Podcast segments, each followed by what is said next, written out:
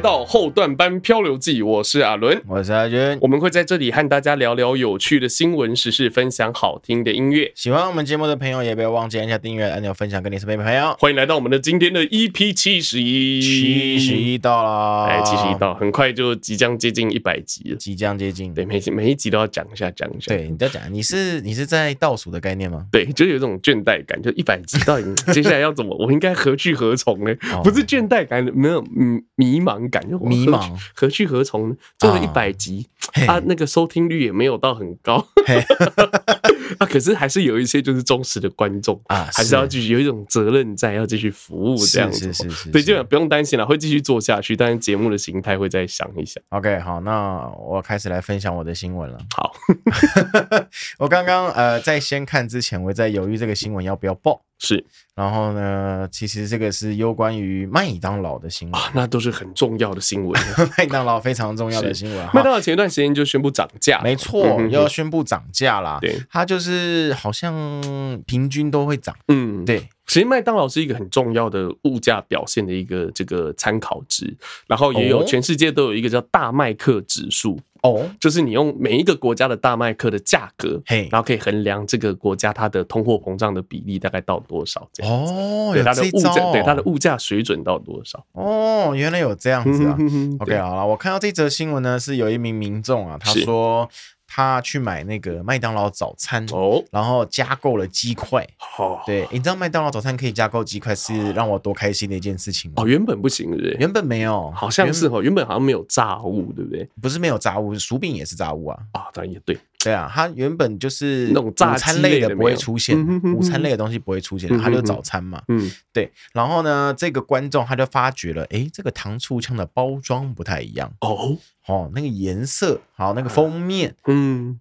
跟以前看到的不太像，于是呢，他就买回家了嘛，拿着，然后就沾着吃，吃了一口呢，他就眉头一皱，眉头一皱，哔，然后讲了个脏话，这么严重？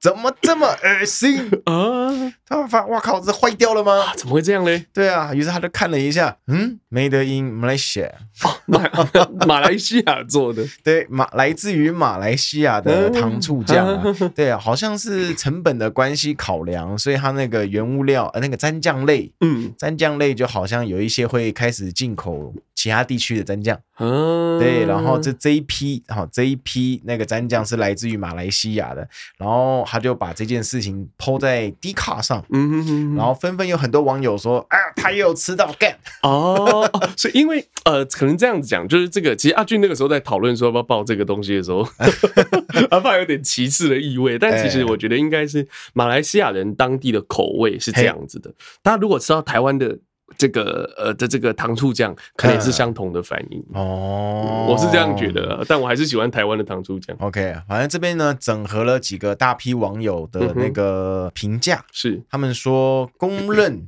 指出最难吃的两个国家的麦当劳糖醋酱。好哦，第一名就马来西亚，第二名是韩国啊。韩国对，韩国韩国的糖醋酱拥有浓厚的中药味，完全受不了 哦。所以说每一个国家的糖醋酱味道会依照当地的口味去做调整，有可能，有可能。然后底下网友说：“哦，好怀念台湾的糖醋酱。”还有啦，我这几天还有在吃啊，因为麦当劳最近出那个。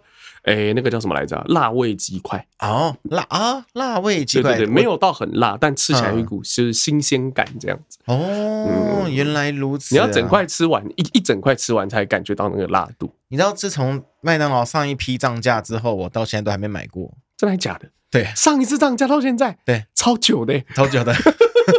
我靠，半年多了吧？对，好贵，我买不下去，你知道吗？超久。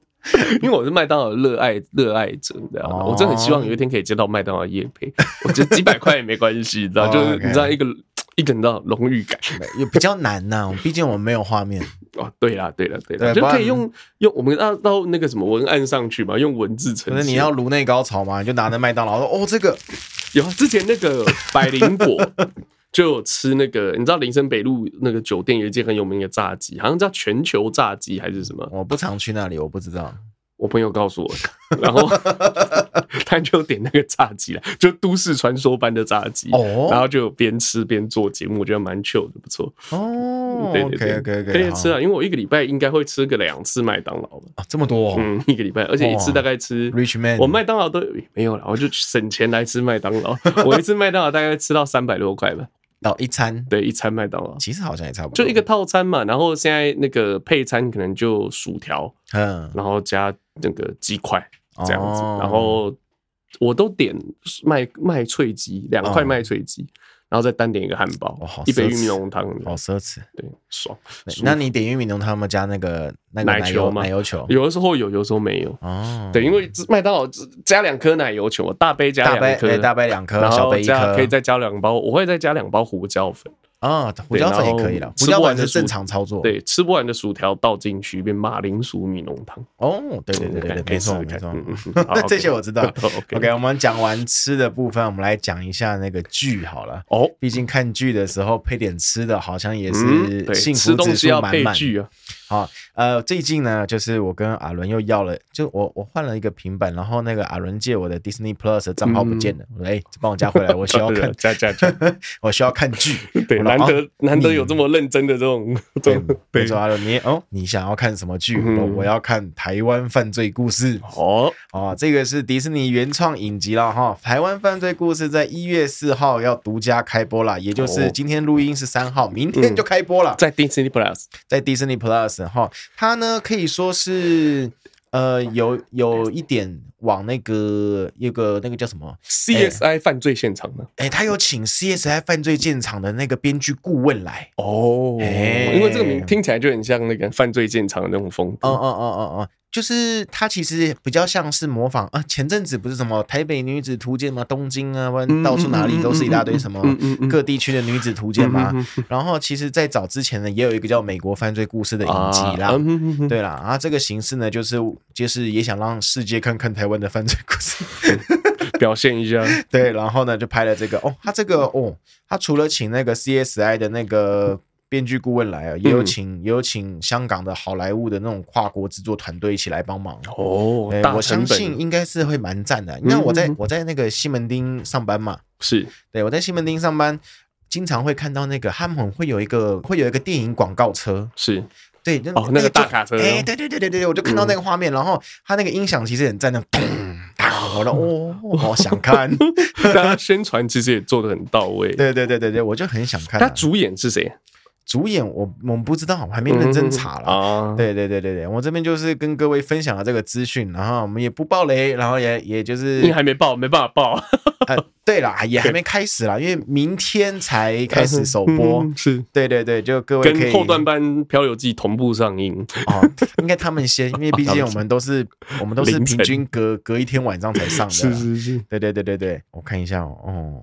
啊，有凤小岳啊，凤小岳，哦，林雨熙，嗯嗯嗯，啊，这几个，哦，这几个，哈，各位可以期待一下啦。是，有蛮多哦，这边有写说有蛮多金马影帝进去帮忙拍的。金马影帝很多都是配角，对不对？因为你请不起嘛，金马影帝那么贵，就钱都花在别的地方。对对对，还有金钟的、有金马的都有来了。对啦，就我觉得是蛮值得期待的。阵容坚强，对，阵容坚强了哦。那我们来看下一则新闻啦。这一则新闻呢，就是呃，跟疫情有关系了。好久没来关心一下疫情了，毕竟我们也算是半开放，三分之一开放。嗯，对的，我们算三分之一开放，些许一段时间的啦。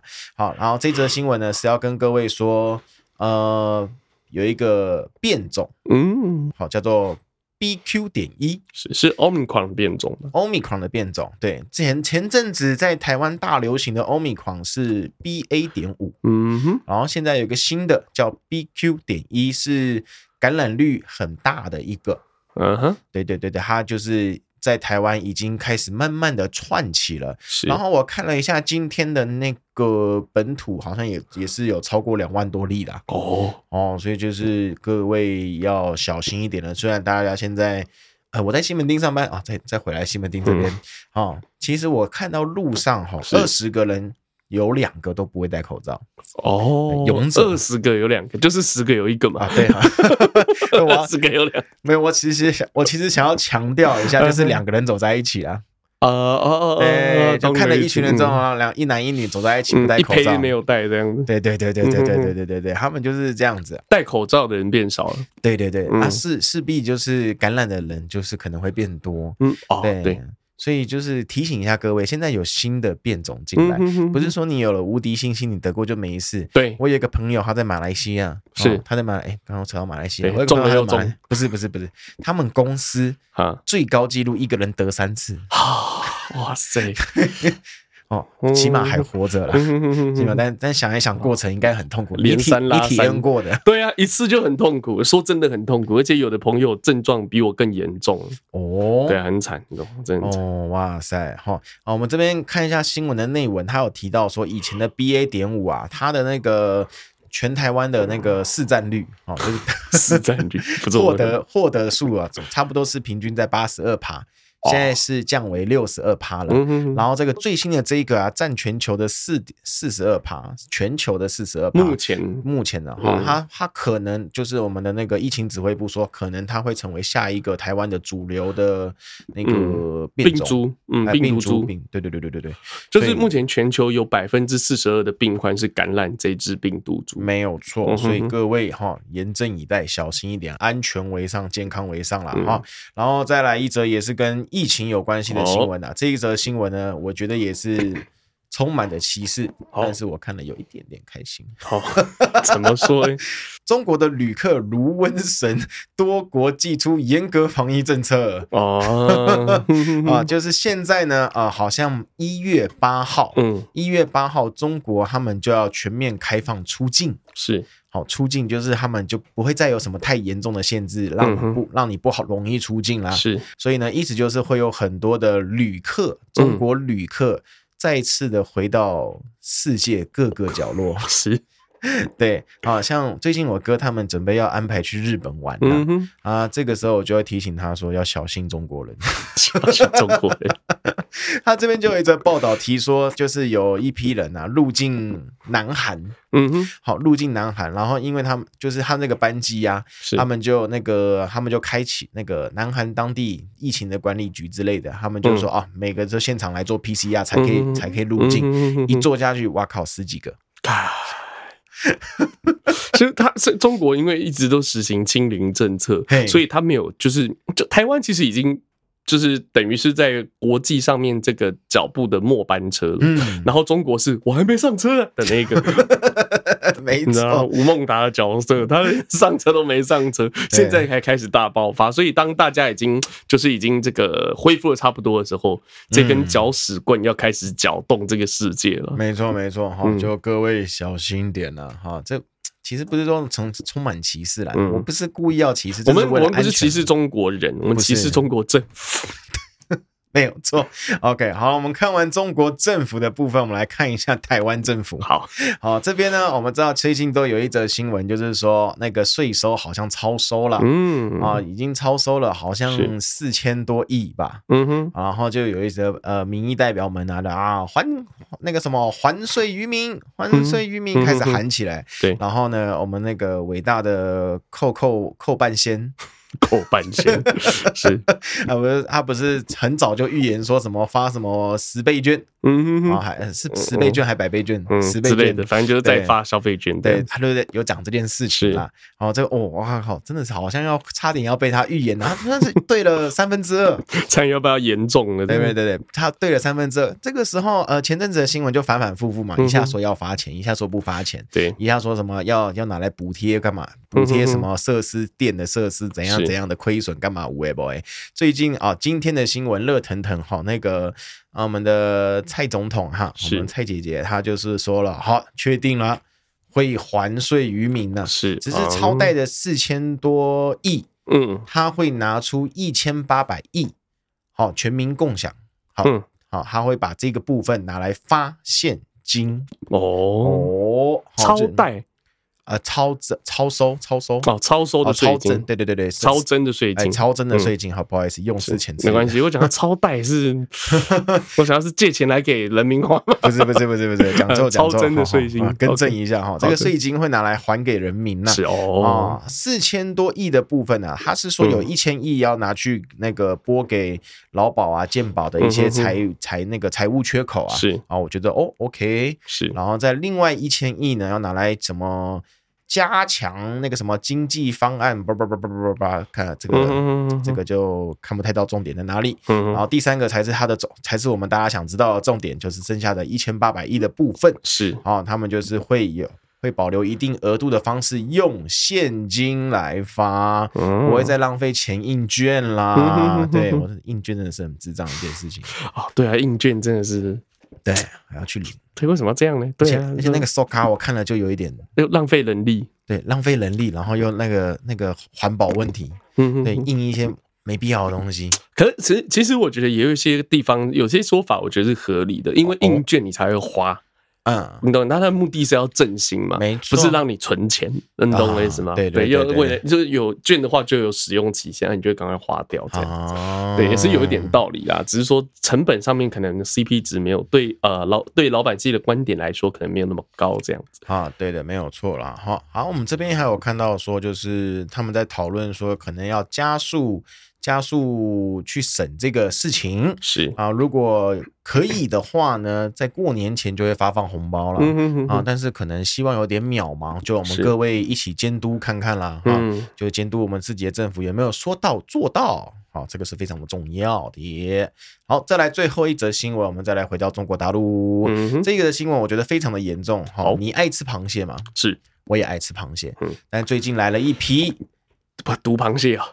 非常毒的螃蟹，具有代号星超标的螃蟹，代号星超标，对，代号星。塑胶微粒吃太多，对。呃，这个不止塑胶微粒啊，就反正就是塑胶燃烧感染感染物，嗯，感染物质，而且燃烧之后的，对，燃烧之后，塑胶就是燃烧之后才会产生代号星，可能就是燃烧之后都到天上，然后下雨又下下来，然后螃蟹又在泡在里面，这种感觉。有可能，但是不只是塑胶燃烧，有一些化工，嗯哼，化工的一些他们的那个废水、原料等等的也会有。是，反正总而言之，就是大陆有一批大闸蟹，有六千四百公斤，是。啊，目前就是被退回退销，是，但是呢，可能也有部分进入台湾。啊啊，所以各位要吃那个大闸蟹的时候呢，注意一下，看一下那个。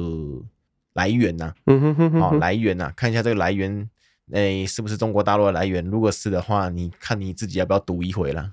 是，哦啊，这个能不能看到来源的部分呢？就是你自己在外面买那个。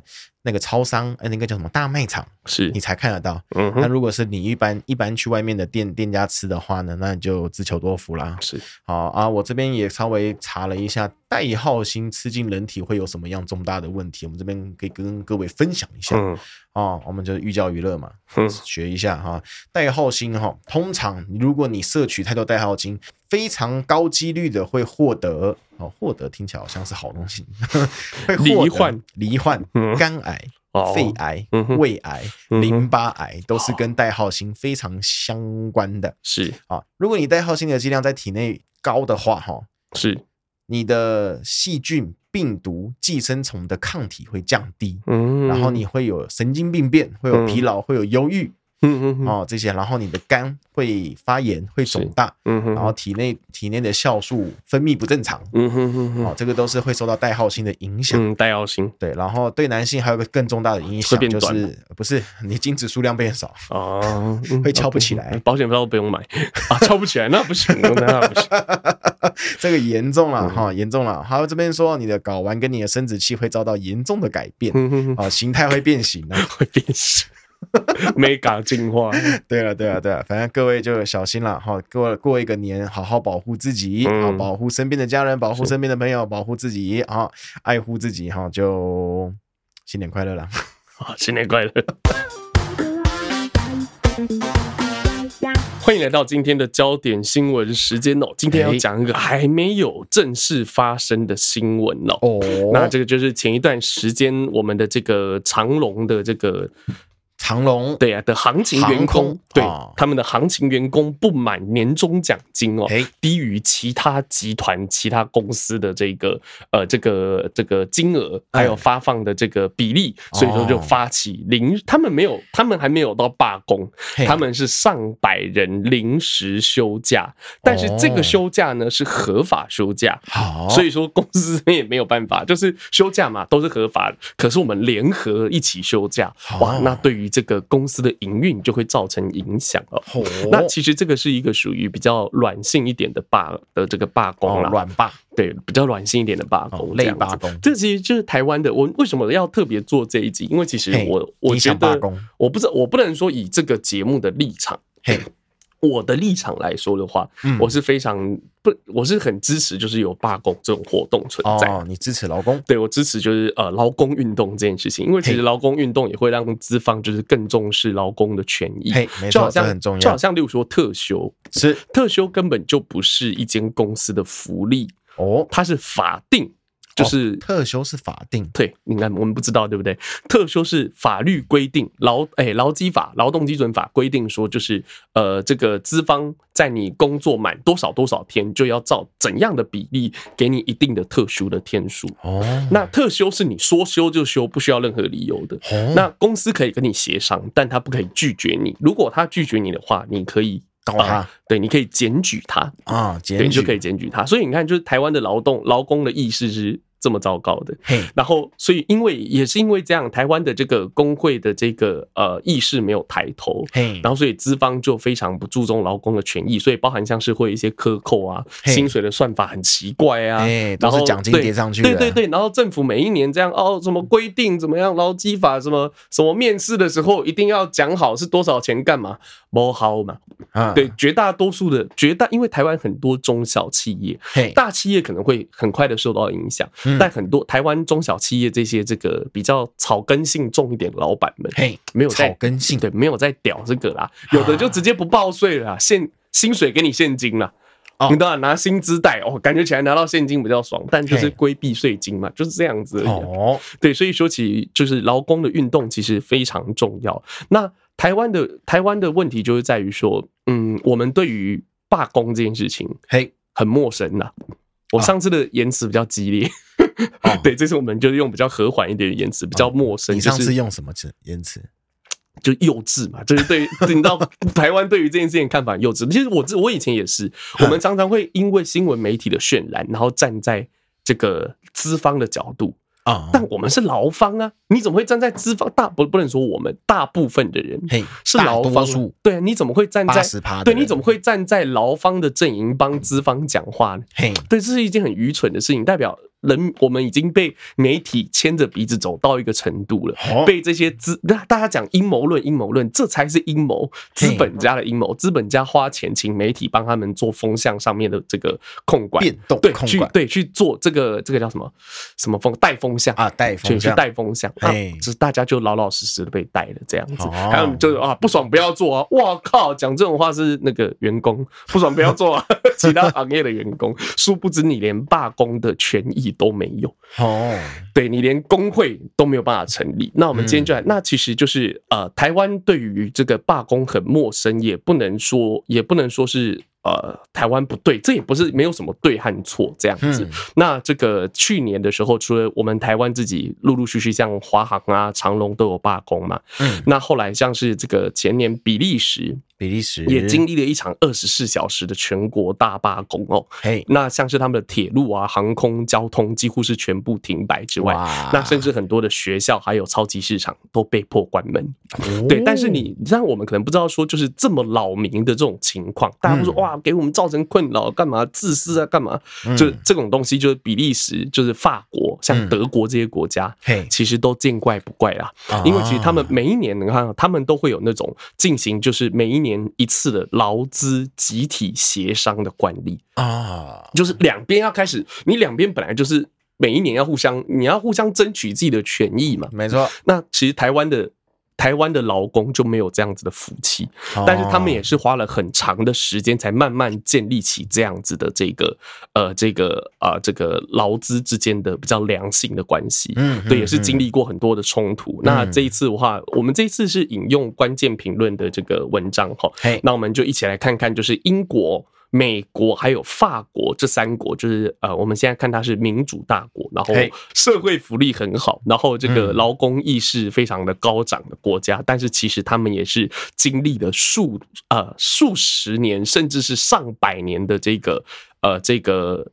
社会之间的冲撞，才有今天的这个开花结果的劳资关系哦。好，那我们先来讲美国。美国，那这个是美国劳动节的起源哦。嗯，一八九四铁路大罢工。铁路大罢工。对，那这个是美国历史上最大的罢工事件之一哦。一八九四年这个的铁路大罢工，那这一年。我们就是我资料稍微做点改动，就是让大家看一下这个时候台湾在干嘛。好，你会就是我很讨我问问你，就是看不惯现在的这种劳资之间，就是劳方的这种被带风向这种状况，但是看了之后又觉得可以体谅，因为其实像你看到这个时候美美国这种大罢工发生的时候，我刚刚讲说是一八九三年嘛，一八九三，那那个时候台湾是什么时期呢？台湾那个时候还是清领时期哦，清领就是。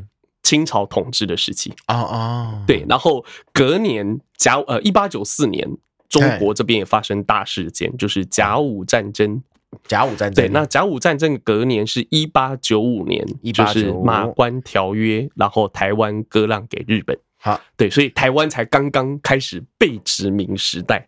那台湾对台湾正在被殖民，但美国这边就已经开始罢工了。哦，所以好早哦。对，所以你就知道他们找我们这么久。其实据说就是最早的罢工是在西元前二十世纪的埃及。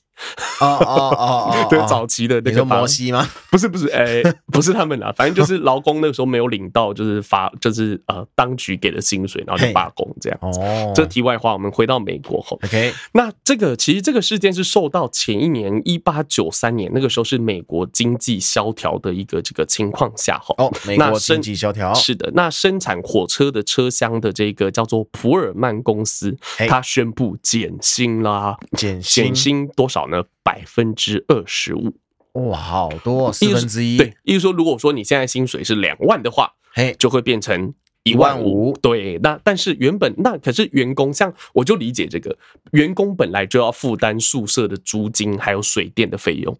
就我们以前住在公寮也要付钱，对，就要付那个租金嘛。对，但是这个哦，并没有下降百分之二十五。哦，租金的部分并没有下降，没有下降，所以说就等于是双向的冲击，造成实质收入大收大缩水，那引点燃着这种不满的情绪。在资方拒绝协商之下，吼，那普尔曼的这个员工就串联全美，你看到他们是这样，他们是串联全美国各地的铁路工人，发起大罢串联的，很屌哈！一八九三年的时候，那个时候他们的邮政系统其实已经很发达了，哦，对，所以说应该是对，应该是。用信件的方式，我是用电报。一八九三年应该没有，应该不是。而且电报那时候应该蛮贵的。那参与的人数哦，一度高达二十五万人，二十五万人，对，二十五万人之多，二十五万个工人。对，那部分的劳工甚至直接就是破坏，就是相关的这个设备还有机具。哎呀，破坏就不害，让这个底特律以西的这种铁路交通几乎是完全停摆。所以说，你看台湾的罢工其实很温和。以这个以这个罢工的这种年轻的罢工的这种国家来讲，嗯，我们台湾其实是个年轻的国家，民主也没多久，然后开始进入到罢工这阶段，我们真的很其实很温和。你看现在走在路上都被枪打到，那罢工很温和，对吧？OK，那其实这个东西的话，除了让底特律的这个以西的交通几乎是完全停摆哦，那同时也重创商业活动，还有刚刚讲到邮政系统。然后美我们来看美国政府的态度哈，嗯。美国最高法院因此就是发出史无前例的罢工禁制令，就是不能罢工啊，把你的罢工权利收回来。但是美国的工人并没有配合哦，对，在不愿意配合之下，那总统又更进一步的做出更进一步的行动，他直接调派军队强力镇压。所以说，你看现在的美国，大家会觉得民主的呃民主的先驱，然后这个呃是。哎，这个工人福利的典范，这样劳工环境的典范。但其实做出了这么共的事情，对他们当初其实也付出这个血与泪的代价，才有今天的结果。嗯，那就是派出军队镇压，才好不容易让这个就是这场两个月的这个抗争活动落幕。那过程中有三十名工人死亡。哎呀，五十七人受伤，估计经济损失是超过八千万美金哦。当年的八千万。那我们来看一下美国当时的这个时代背景，就为什么这些人他们会罢工？是因为工作太好找吗？其实不是哈。嗯，美国当时的失业率高达百分之十，百分台湾可能超过个百分之五就要命了，百分之十。的失业率，景气真的是用差到不行来讲，更要命。对，刚刚讲经济萧条嘛，但是铁路工人还是冒险罢工。其实为什么？就是因为他们的劳动条件实在是太差了吼。那只是过程中造成的经济损失。和社会动荡实在是太大，那导致就是说罢工。当时你看跟台湾很像，就是不但的不但就是造成大众的反感，连最高法院刚刚也讲到，也一度收回工会的罢工权。那看起来其实这次的罢工是得不偿失哦，就是大家就呸脆拿这样，跟台湾现在一样子。但是话说回来，由于就是劳资对抗的冲突在十九世纪末不断不断不断的上演，这只是其中一件比较大的。那其实就是真的方兴未艾，大家就如雨后春笋般的发起这种罢工运动。那这起事件之后，白宫正式在将每年的九月的第一个星期一定为劳动节。对，台湾是五一劳动节，他们西方定这个时间都是啊哪一个月的第几个星期几这样，他们是九月的第一个星期一是定为国定的劳动假期。那长远来说，这也算是美国的这个劳权抬头的转捩点之一哦。对，所以说其实真的要有怎么讲，就是这个劳工。要罢工，其实是一条很长很长的路。但我们还在刚被日本统治、刚被日本殖民的时候，其实人家就已经开始罢工。我们都还没学会民主，人家就已经学会罢工了。对，所以说其实台湾在罢工这条路上还有很长的一段路要走。吼，那刚刚美国的这个罢工算是有流血的案例啊，虽然说就是有造成有有得到这个劳权上面的进步，但是其实也付出了血和泪的代价。那这个是劳工的部分。那有些人。他要罢工是会受到在台湾是会受到道德的绑架的。啊，例如护理师、护理师，例如说警察、警察、消防员、消防。这些人，如果他们。如果要为自己争取权益的话，不只要面对就是原本这些劳工要面对的东西，也要面对整体社会对他的道德的绑架和谴责。你怎么可以这样这样？所以你就要干嘛干嘛？这种你知道这种钱，那当然就是每个人立场不同，就是一定会有相应的这个意见这样子。那我们来一起来看一下警察。这个职业它是能罢工的吗？那其实这个答案是这样子哦。其实英国在一百年前，一百年前警察就已经罢工过哦。一百年前台湾是的。现在是民国一百一十一年，民国十一年，嗯，还没有光复，十二年，十二年啊，十二年，台湾还没有光复，嗯，对，OK，好，那我们继续看下去。那这个呃，警察的工作有多重多重要？我相信，我相信大家应该是没有人怀会怀疑啦。但是二十世纪初的英国警察，他的薪水竟然没有技跟这个没有技术门槛的出工，就这个搬东西啊，干嘛？他们薪水是差不多的。对，所以说后来他们就走上街头了哈。那当时时代背景是一次大战刚刚结束，那英国伦敦，你知道战争就会造成这个呃这个物价的飙涨哦。那他们是物价是飙涨到战前的两倍，两倍。所以说警察微薄的薪水是完全不够用的。所以说就物价涨了，这个就反向反向的被降薪了嘛。物价涨了两倍，但是你的薪水是没有动的。同样一碗，同样。晚餐，例如说，我今天可能吃五百块，你麦当劳要吃六百，对，现在变六百，哇靠！对啊，变成要吃六百块，你知道？所以说，就是那同偏偏同时又人力短缺，警察每星期要工作的时数可能会高达九十六个小时，九十六个小时。对，如果一天工作八小时，八七也是五十六个小时，他要到九十六个小时。哇塞！对，那所以说，于是这个基层的员警就纷纷加入到。地下工会，因为他们没有没有合法的工会可以加入，加入到地下工会准备集体行动。那但是当局一开始的态度是什么？是强势打压，连续解雇就是有加入工会的警察同仁、警察成员。那最终啊，在一九一八年的时候，一九一八年台湾在什么时候呢？是日本统治台湾已经二十三年了，二十三对，所以还在日治时期还没过一半。好，那他们的警察就在罢工了，有超过一万名的员警哦，几乎是全伦敦的警力。好，发动奇袭式罢工。好，突然罢工。一言不合罢就罢工这样。子，然后当局就是在同一天在谈判桌上就直接接受了这个劳方的所有要求，所有要求。对，包含这个调涨薪薪水，然后降低这个退休金的门槛。嘿，然后还有因公殉职配偶的抚恤金，还有学龄儿童的补助金等等，这些东西包含像因公殉职的这个配偶的抚恤金这些东西，我们现在听起来都是理所当然的，没错，但并不是这样，是这些人就是前人们流血，然后去呃这个发起罢工，勇敢的来争取到的。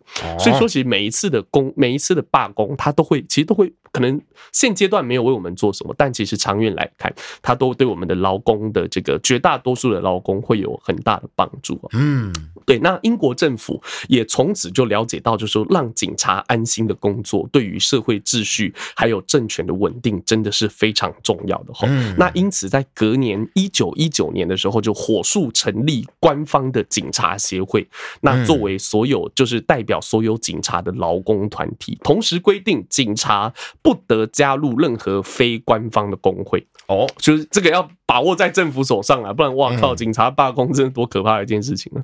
对，那英国史上第一次的这个警察罢工，不止解决了就是长期以来薪资福利过低的问题哦，那也这个建立了一套长期的劳资协商的机制，堪称是双赢的一次的重要罢工。哦。对，所以罢工你看，就是有可能会有很多不一样的结果，那这次算是一个很好的示范哈。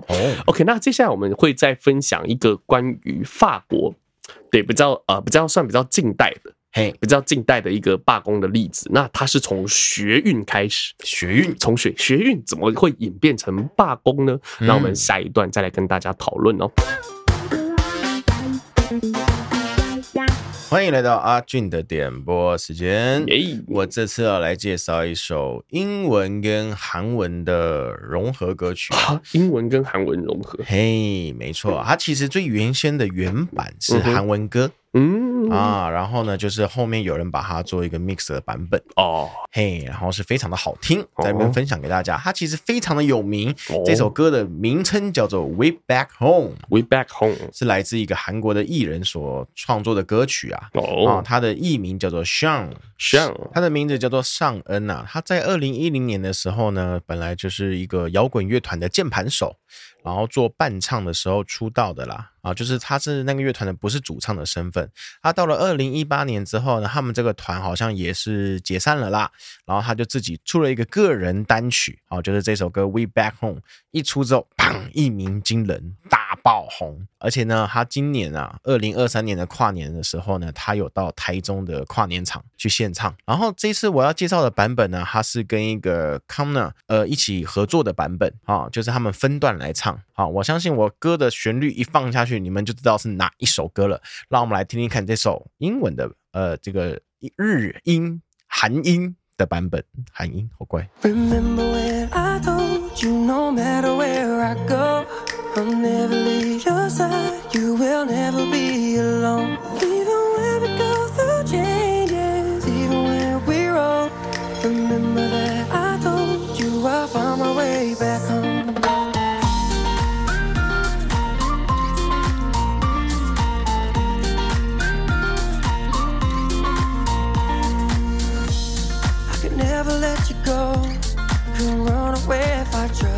Cause even when I'm all alone, you got a hold of my mind.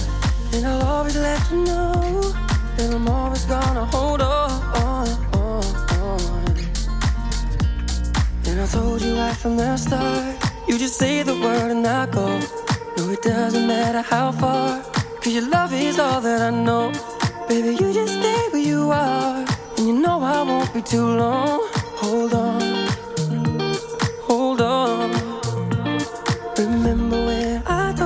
you no matter where I go, I'll never leave your side. You will never be alone. Even when we go through changes, even when we're old, remember that I told you I'll find my way back home.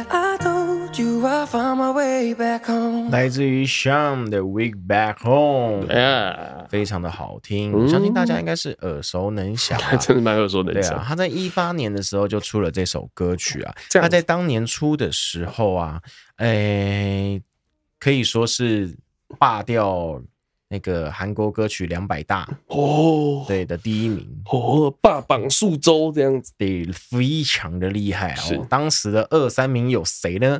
有那个 Twice 哦，有那个什么 Blackpink 哦，对，他把他们都打掉了。哦，对，你知道你今天你今天打哈欠率太大了吧？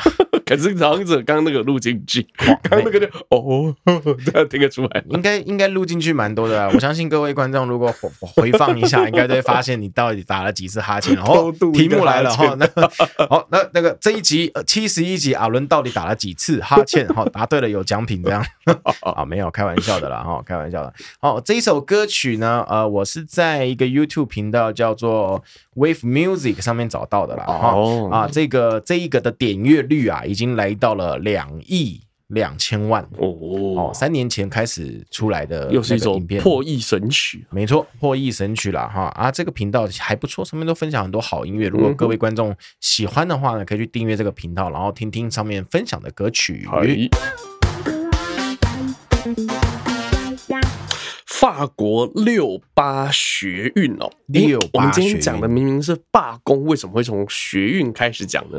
那这场学运对演变到最后，总共有一千一百万人走上街头，一千一百万，对，完全是不呃法国，对法国完全是不同量级的哦，一千一百万人相当于是法国五分之一的人口，就台湾一半的人口了，对。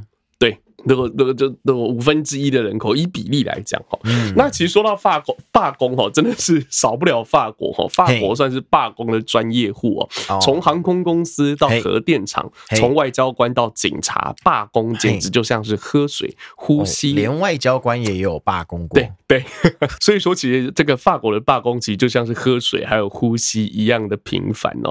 但是其实就是罢工权并不是一直都是像现在这样子理所当然。一七九一年，法国曾经明令禁止组工会和进行罢工。好，对，那到了一八六四年才开放劳工这个结社哦，就是结党结社这样子。那最终在二战后的一九四六年才把罢工权写进宪法当中，那成为必须保障的一个主流价值。那各行各业的这个工会因此也非常的兴盛哦。那我们刚刚讲到一九四六年这一年，一九四六，对，台湾又在干嘛呢？台湾才刚光复满一年哦，光复满，台湾光复是哎呀来来来来，一九四五年，光复是说共产呃不对，国民党来台吗？呃，就是呃日本战败。日本战败，然后把台湾归还给中华民国政府。然后共呃国民党政府就来迁台吗？还没迁台，迁台是一九四九年哦，还隔那么久。对，民国三十八年哦，对，一九一九四九年，很久呢。那我们刚讲是一九四六，没几年的啦，一下就被打的那丢盔弃甲跑过来哦。对，那隔一年哦，就是我们刚刚讲说这个一九四六年嘛，嗯、那再隔一年，台湾就发生二二八事件了哦。对，这样大家听的应该会比较有那个共鸣感哈。嘿，但是。很有趣的地方是，这一场知名的这个社会运动不是因为工会发起的哈。我们刚刚提到是由学生对由学生带头的六八学运，又称为五月风暴，在一九六八年五月的时候，那一九六八年五月，嘿，台啊国民党已经来台湾了。那这个时候发生什么事情呢？一九七一年之后，就一九七零年代，台湾经历了这个恐怖。啊，不是不是，我不是要讲这个，哦、就是他经历的就是一系列的外交上面的重大挫败哦。哦那一九七一年，交对台湾退出联合国，嘿然后接下来陆陆续续日呃这个和日本还有美国等国陆陆续续的断交，然后就渐渐走入到现在的外交困境啊。嗯，对，这个是一九。这个六八到一九七零年以后的这个大致上的时代背景，嗯，那巴黎的第十大学学生，那个大学叫第十大学，他们学生不满，就是校方将一名进入女生宿舍的男性同学开除学籍。哦。就是我们以前在学校叫男女共处一室的这种感觉，记过对，看就直接开除学籍哈。对，那所以因为这件事情，所以发起了罢课的运动。那在校方关闭校园之下哈，就是校方的举动举措，就是我直接关闭，看你们怎么弄。那学生就是直接把这个抗议的阵地转移哦，那却刚好点燃了当时大学的学校对于高等教育和整体社会的不满情绪哦。那于是各校的学生。群起响应，就有点像这次的那个烽火连白白纸，就是白纸人，就很多大部分都是由这个大学生开始这个发起，然后串联的吼。那却但是却那这一次的这个呃学生运动，却遭到当时的这个警察镇压吼。那后来的这个法国总工会就趁势。找到这个时机点，让学运升级成罢工潮，屌吧？神操作？那最高峰的时候，刚刚讲到有参与的人数达到一千一百万人，相当于法国总人口的五分之一。那诉求也从这个改善劳动条件，嗯，对，也就是变成原本是学生运动，变成改善劳动条件，然后甚至是总统下台。哦，对，那当时的总统其实是非常有威望的一个总统哦。法国的机场，法国的机场叫做戴高乐机场，戴高乐机场。以西方这种国家来讲，它可以以一个总统的名字来命名一个地方一个机场，就是例如说甘乃迪机场，然后戴高乐机场都是就是在。绝大多数的民众心中非常有威望的一的这个呃这个历史人物哈，嗯嗯嗯，对，那在双方争执不下的时候啊，总统戴高乐他甚至直接就是神隐了，神隐，对，他飞到这个法国国外的这个法国的军用基地，然后失联六小时。失联六小时，对，可能需要冷静一下。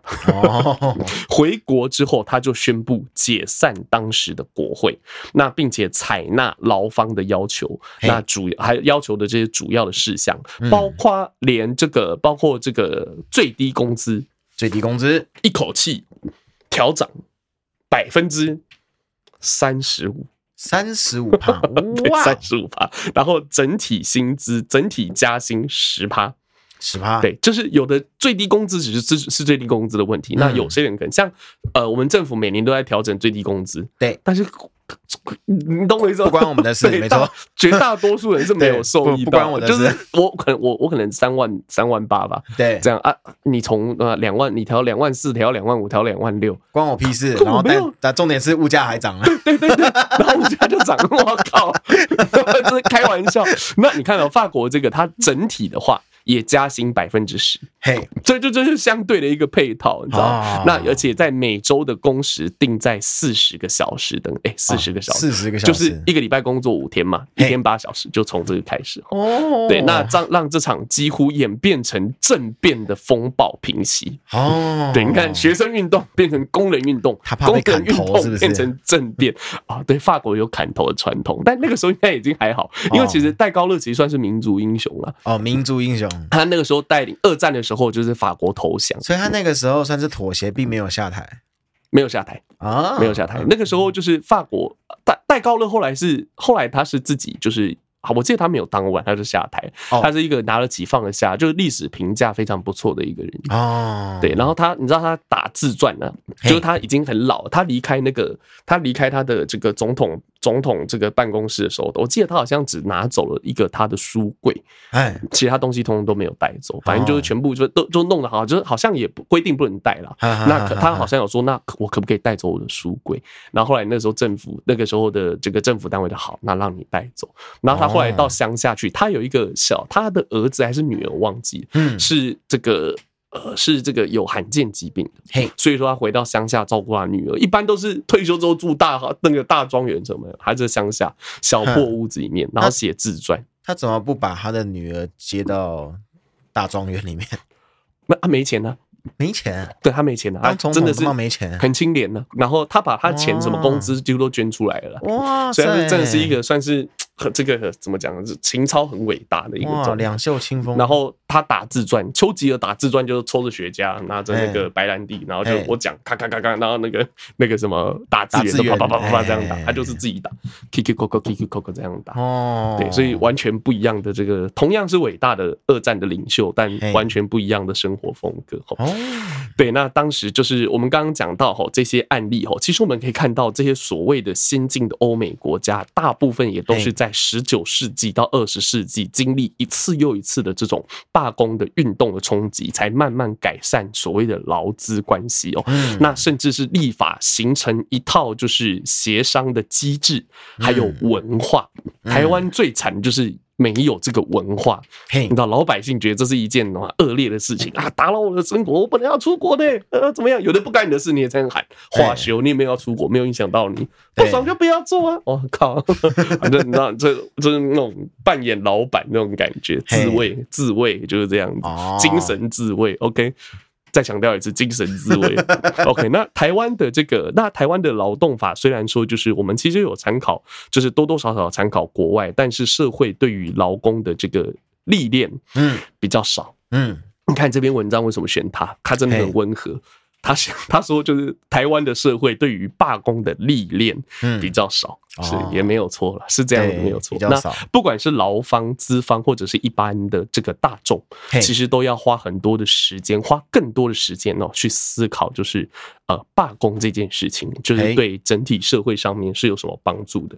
那当然就是这件事情还是立场，像我们有些听众朋友，有的是属于资方的角色，他可能就不会很赞成，就是罢工这件事情。那当然罢工也不全然全部都是好处。嗯，也不一定全部都好处，像罢工可能会造成你的这个呃公司的经营成本会变高嘛，就是会要求做加薪，那很很容易就反映在这个产品上面。嘿，是对，那变说你的产品的价格变高，成本变高，价格变高，那你的市场竞争力就变低。嘿，那这间公司的经营的风险会变大，员工失业的机会也会跟着变大。是对，所以说其实罢工真的是一把双面刃啊。所以说其实要有更多的，我们的好处就是我们是。后后面才起步做这件事情，嗯，所以我们有很多有先例可以参考，对，我们有很多前车之鉴可以看，所以说我相信就是需要一点时间啦，但就是你知道台湾人在这个道路上面的话，我相信还是会越走越好的。哈，那其实我们刚刚讲这个是过去的英美法国的这个罢工的历史，嗯，那我们来看一下最近英国有出现一起我觉得还蛮值得关注的一个罢工的事件，嘿，那这个罢工的事件是属于。它是啊，我这样讲好了哈。耶诞节到这个新年的期间，那英国出现公共服务的罢工潮。哦，那尤其是护理师，护理师这个我就要特别讲，他发起近百年来最大的罢工行动，那要求政府改善他们的薪资待遇哦。哦，那英国人引以为傲的他们的叫做 NHS 国民健保，国民健保。有没有很熟悉？就是我觉得很，我们现在也以我们的这个全民健保，就是我们也以引为傲，就是说对我们的全民健保。那他们的这叫做 NHS 国民健保，究竟出了什么问题呢？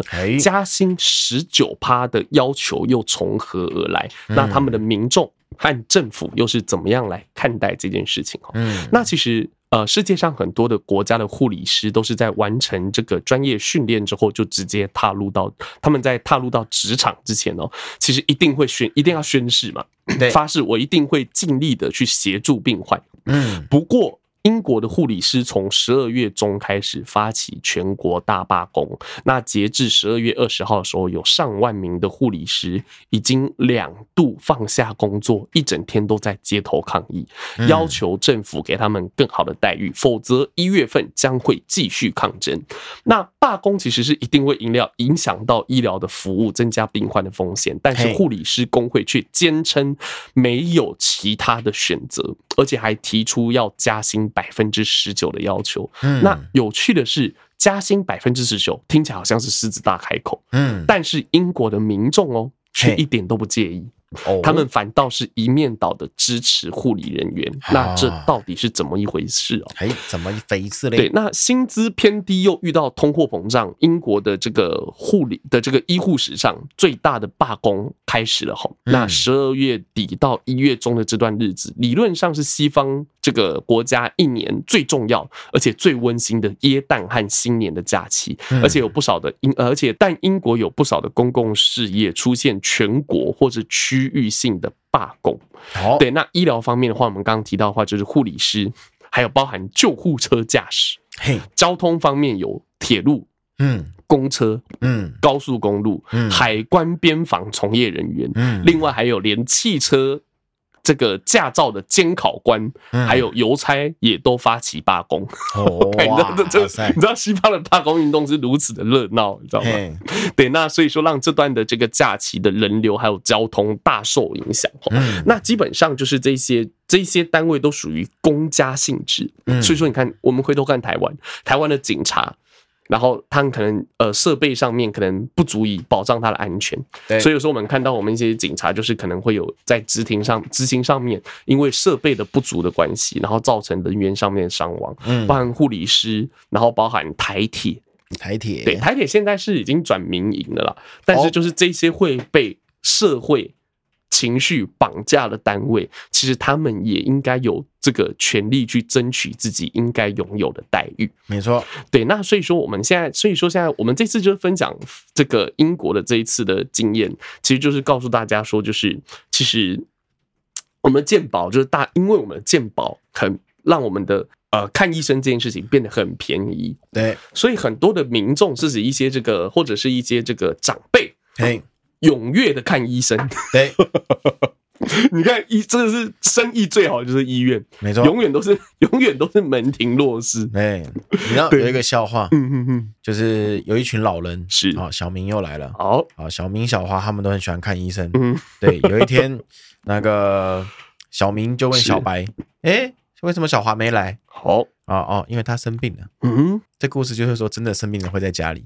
哦，就出不了门，病到出不了门。对对对对对啊，没病的都一直去看医生，看医生。对，而且台湾拿药便宜，所以说其实我觉得，呃，就是从因为台湾的话，罢工目前最常罢罢工的领领头羊真的是航空业，不管是长荣对还是华航，都有就是比较稍微具规模一点的罢工。嗯，所以说其实我觉得，而且我觉得选举的时候也从来啊，几乎都没有没什么人在强调这件，就是讲。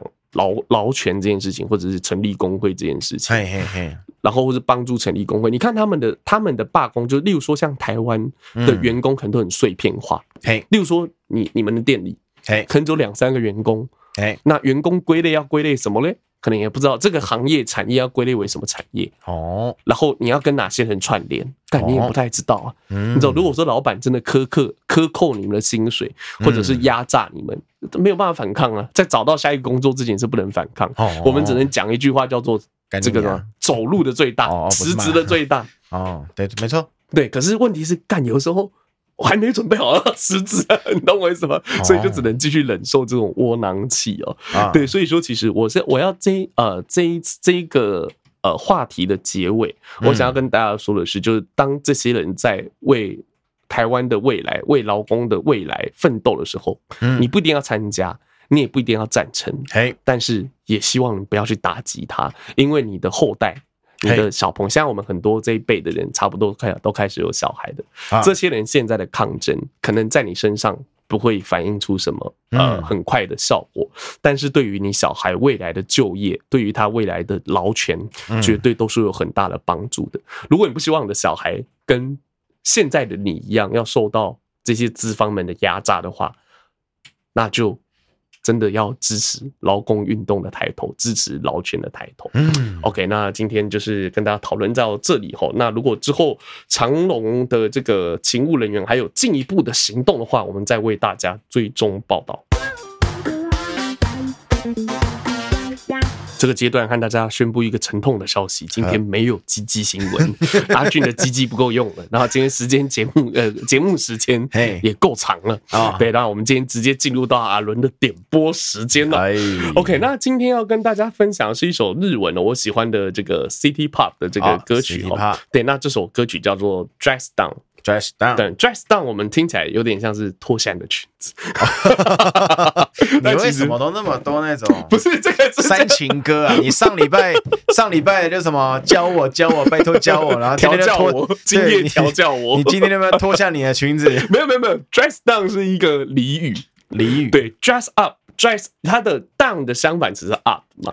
那 Dress 呃 Dress up 就是呃这个形容体面的打扮。啊，叫这个 dress up 啊，那 dress down 的话就是这个形容比较轻松一点的打扮哦。对，所以这个是轻松打扮的意思，不是脱下你的裙子哦，不是脱下你的 dress down，听起来就很像。我就说这个会这样子吗？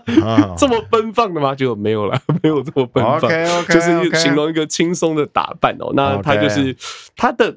歌词的大意就在讲说，就是我想用这轻松的打扮来面对你。啊，对，我我希望我可以用轻松的打扮，因为歌词不好翻译，轻松的打扮。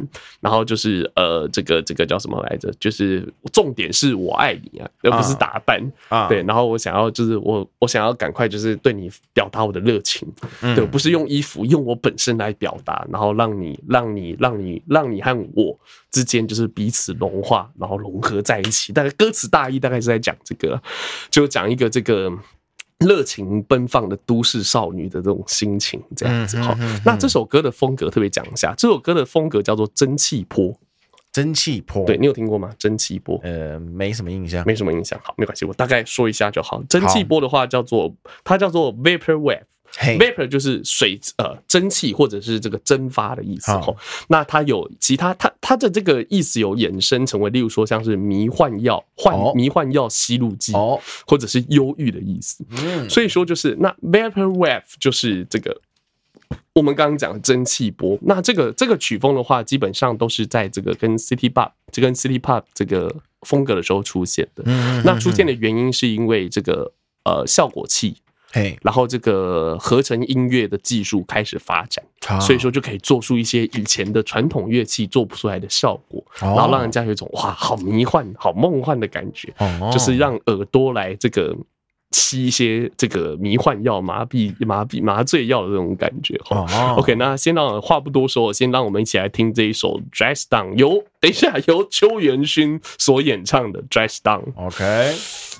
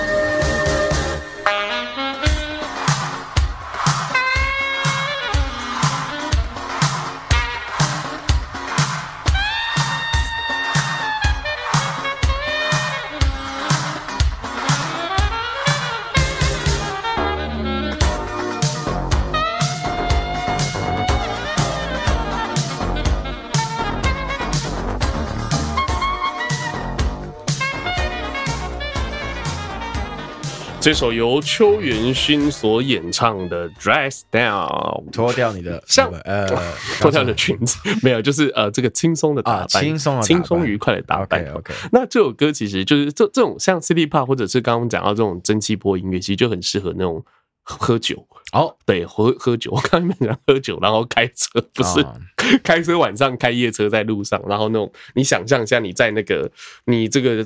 这个开车驰骋在高速公路上，然后路灯从你的这个镜子旁边一个一个这样掠过，这样咻咻咻，然后听这个音乐，感觉就很棒。哦，这样就是那个光晕，这样会闪你的眼睛嘛，然后你又同时听这个音乐，就真的会有一种置换效果。哦，对，这种还是请注意开车了。对对对，我都我 蛮舒服。然后到家之后就才可以开始喝酒。OK，对，然后继续享受这样子的音乐。吼，OK，好，那今天的节目到这边告一个段落，希望大家会。喜欢的，那我这边补充一下，刚刚我们前面有讲到，就是为什么长隆这次的行情为什么会这么生气？行情就包含弄行李啊这些东西，行情为什么那么生气？因为这一次同样都是长隆，同样都有一个“行”字，长隆行情的年终奖金是一个月，是。补充一下哈，长隆航空的年终奖金哎三个月。啊，然后长隆航运的这个奖年终奖金。四十五个月，今年四十五个月，所以说你可以想一下，如果是你的话，这个这个叫什么？你知道？这个叫做相对剥夺感。这对长荣海运四十五个月，它是持续两三年都四十几个月，啊。呃，这两年比较多啦，就是前段塞港嘛，就是有大有大力多了，然后就是发的比较多一点点这样，所以就你可以了解说这种相对剥夺感，所以不要再说他们就是。啊，什么什么啊，有就不错。我知道很多人没有了，对，所以有就不错。但你要去想的是，人家有都还有抗争的空间，但你没有哎、欸。那个年终不是不是不是没呃，就是没有法律规定一定要发年终吧？是吗？这个我就不清楚了。这个应该是没有，应该是没有。对啊，应该是没有规定。但是这个就是你公司，你希望员工就是效忠于你，就是忠诚于你这间公司。啊，你本来就是你要拿钱出来嘛，每天思想教育啊，这共体时间啊，屁话也没有用的啦，谁跟你共体时间呢？你现在就是筹码够，钱够多，大家就是你看，你一个月给他十万，他不效忠你吗？很难吧？以台湾来说，对不对？OK，那今天的这 帮大家补充到这里，大家了解什么叫相对剥夺感。那今天的节目希望大家会喜欢哦。后段班漂流记，我们下次见。